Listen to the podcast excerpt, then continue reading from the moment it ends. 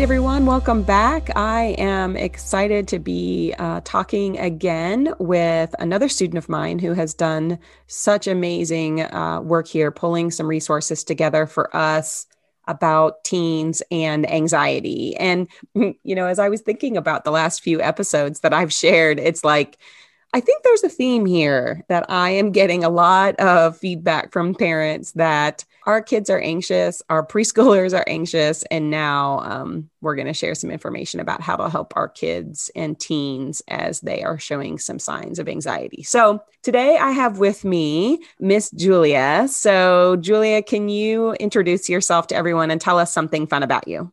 Yes. Hi, everyone. My name is Julia McCullough and I am one of Dr. Trammell's students. I guess one fun thing about me is that I am getting ready to graduate with my bachelor's degree in psychology. So I think that's super fun. that's definitely fun. I mean, it has been, you know, something that you have worked really hard for, and it's really fun to to be able to say, I'm going to graduate, and we're going to have graduation in person. Yes. Yay! We yes. get to like actually put on a cap and gown and walk across the stage. Yeah. Yes. Yeah. Okay. Okay, Julia. So we've been talking a lot about anxiety and we've been talking about different, you know, kind of reactions that we might see from our kids, different things to kind of look out for. And as you and I have been working on putting this week's materials together, we thought it was important to remind everyone just a little bit about anxiety in general. So, tell us a little bit more about anxiety in general and how we kind of respond, how our brain responds, how our body responds, because I think it's really helpful just as a reminder. Yeah, I think it's important to remember that anxiety is a normal response. Everybody experiences it. And just because someone's experiencing it does not mean that they have a disorder. So, anxiety can be normal, but it can also become abnormal or in other words, it can be functional, but it can become dysfunctional.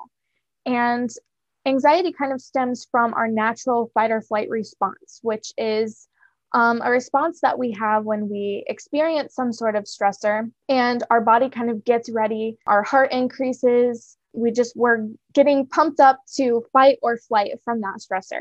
And those are the feelings of anxiety. And it kind of becomes problematic when you're not able to recover from those feelings or when it impairs your ability to function in everyday life.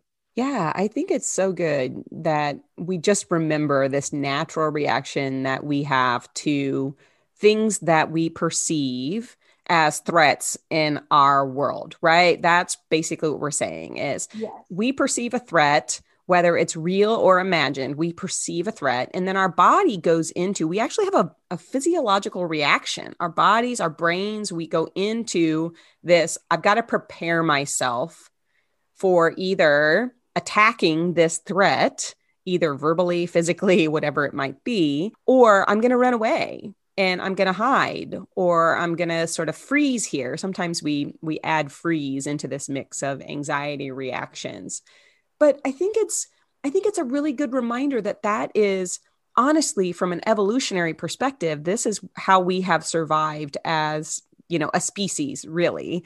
You know when when we were living out in the world and bears would come our bodies had to react to that. Now we don't have um, most of us don't have that kind of innate fear all of the time for survival but but some of us perceive that same level of fight or flight. And I love this idea of recovery that much of the much of the process of understanding and um, helping others understand their anxiety happens in this recovery phase because it's hard to help people when they're in the height of the anxious uh, reaction but when they're in recovery we're trying to to figure out how can we help them recover in a more effective way and I love this stat that you have for the parents here that one in three teens have an anxiety disorder, right? Yes. So we're talking like they meet criteria for some anxiety disorder by some medical or mental health professional. And yes. so that really does talk to the prevalence of anxiety disorders. But we also know that that means lots and lots and lots of our teens are experiencing anxiety just in general. Mm-hmm. So tell us a little bit what does that look like and when might it become problematic? How do we know when it's like, yeah, this is beyond just normal teen stuff, normal anxiety stuff to now it's kind of a problem? Yeah. Um, the different signs of anxiety can actually be seen in as in like a biological or physiological way and then also a psychological way or a social way so all of those different factors kind of interact and can show themselves as an anxiety disorder so some physiological signs that we may see are complaints of unpleasant physical symptoms like a stomach ache or a headache just constantly complaining about those physical symptoms that could be a sign physiologically that they could be experiencing a lot of anxiety. Some psychological signs could be if they're expressing some recurrent fears or worries that they have just over and over again. And then also if you if you see changes in their behavior or especially if you see that they're taking part in more risky behaviors. If you see that their grades are dropping or they're having difficulty concentrating, that could be a sign. And then also, if they're experiencing difficulty sleeping, falling asleep, or staying asleep, those can be some signs. And then some social signs are avoidance of activities that we could see. We talk a lot about that in depression. If people are avoiding activities, they could be depressed. That could also be a sign of anxiety as well. Yeah, I love all of these and they're they're all good reminders for us as parents to just kind of be on the lookout if you know we're seeing some shift in our child's behavior that is different than what we usually experience them then it kind of heightens our our awareness of maybe there's something else going on i hear a lot from teens about tension headaches right so they might complain about headaches more often or the sleep problems that you're talking about i think we see a lot of that belly aches not wanting to go to school withdrawing more than what is typical for our teens. I think all of those are just great reminders. And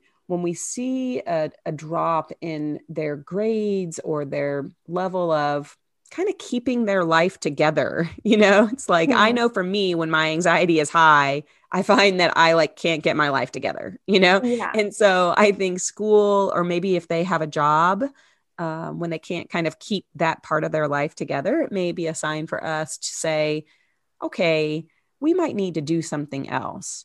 And so, yeah.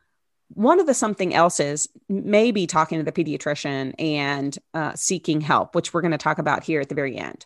But in the meantime, there are some things that we can gently encourage or even strongly encourage our teenagers to do. And maybe we do it alongside them, but holding them accountable to maybe working through some specific coping mechanisms. What are some some good ways that teens can yeah, just trying to manage their anxiety or their stress. I mean, we're calling this anxiety, and I think a close cousin to anxiety is stress that happens for lots of teenagers, especially our, our upper level teens where they're thinking mm-hmm. about college or what am I going to do after high school or you know, am I meeting the expectations of the people around me? So I often sort of talk through the differences between stress and anxiety, that stress is a part of of all of our lives and anxiety is too but stress is more these are things i have to get done and i feel this pressure within me to get them done. And anxiety might be a little bit more related to kind of thoughts or feelings that i have about myself and my ability to do those things. And so our teens are going to be experiencing both stress and anxiety and the coping strategies are going to be similar, but it is important for us to realize that some of our teens may be really stressed, but not as anxious. Some of our teens may be really anxious and not as stressed, or maybe they might have both, which is going to be kind of a double whammy. But we'll talk a little bit more about that too. But give us some coping strategies, Julia. Yes, I think one really good coping strategy is just keeping a fairly consistent everyday routine. If you can keep a schedule pretty consistent, I think that can be comforting to a lot of people and um, help with anxiety. I'm recommending that they get enough sleep, going to bed at the same time every night, and waking up at the same time every morning. That helps with that consistency, and it also helps them to get the number of hours of sleep that they need. And then also, another thing a lot of teenagers are drinking a lot of caffeine or consuming a lot of caffeine through pop or energy drinks, or um, a lot of teenagers are starting to drink coffee now. And that can have an effect on anxiety and actually make anxiety symptoms worse because caffeine is a stimulant. So it has some of the same physiological effects that the fight or flight response has, and it can just kind of precipitate those anxiety, feelings of anxiety and symptoms. So just limiting caffeine consumption throughout every day can really help. Yeah. And it's interesting because we don't probably think as much about caffeine as yeah. adults, right? Most of us have our cup of coffee, we have our Diet Coke in the morning or whatever. But it mm-hmm. really is important for our teens to to pay attention to how much caffeine they're drinking and at what point in the day they're drinking the caffeine because it can disrupt their sleep cycle and then we have this whole like negative downward spiral of I'm not getting enough sleep. My anxiety is getting worse because I'm tired and I'm irritable. And then we have this whole, you know, downward spiral, right? And so paying attention to caffeine and trying to limit caffeine consumption to being you know one cup of coffee a day one one mountain dew in the morning and try to not have them be in the afternoon or evening so that it doesn't disrupt sleep could be a could be a simple strategy i know I know it may not seem as simple. I giving up my coffee in the morning or my, you know, my mid-morning coffee sounds horrible. yes. but I think the other thing to consider for our parents here is who screen time. Okay. So the the good and the bad about the research on screen time is that we have a lot of mixed messages, honestly. We have some pretty convincing research that uh, certain teens are going to have a lot more mental health issues with increased social media consumption, increased screen time. We have some research that's saying that, you know, it's more about the quality of their screen time than the quantity of their screen time. And so if they're using it to connect with friends and they feel more connected to friends by using some sort of video chatting or something like that, then there may be some benefits to screen time. The truth of the matter is each of our kids is going to need something different than there's there's no one size fits all here. What I know uh, from the teens that I've worked with and the parents that I know is that we have to keep an eye on how much time they're spending on screens because for many of our kids, it does increase their level of irritability, their level of disconnect from what's happening in the world around them. And so they are missing the cues, the social cues around them.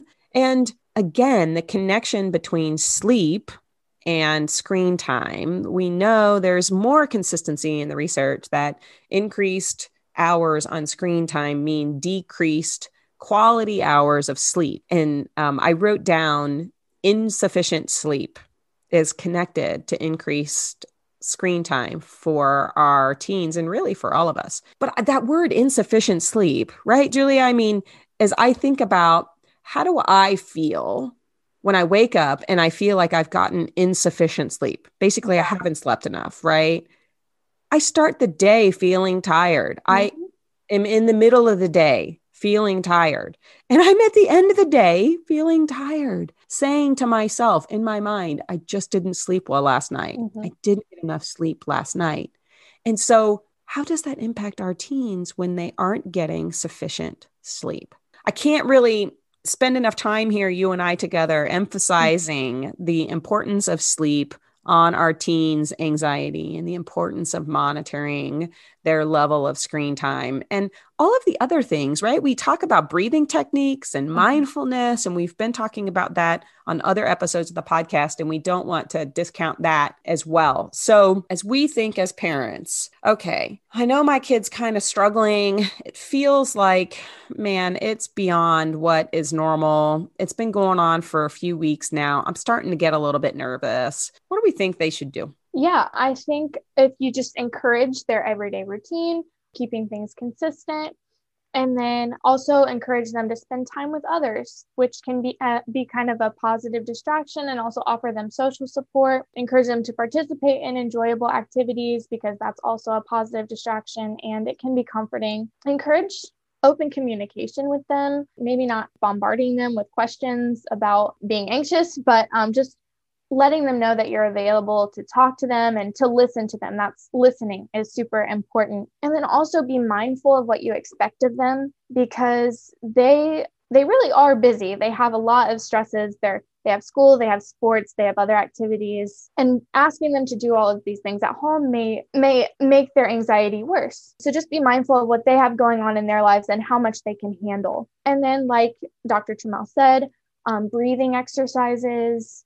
And then, if the anxiety persists or if it's super severe, reach out to your teenager's pediatrician, reach out to a mental health counselor or therapist to get extra help. I love all those suggestions. And I appreciate especially the suggestion about monitoring our expectations of them. I think we sometimes forget what it's like to be a teenager with a lot of social pressure, a lot of academic pressure, a lot of kind of psychological pressure that we put on ourselves to do the right thing and be good and maybe even be perfect, even though we as parents are telling our teenager, you don't have to be perfect the messages they're getting in so many other ways may be different from that. And so sometimes it really is evaluating what I'm saying to them and even asking them, you know, what do you think my expectations are of you in terms of your grades?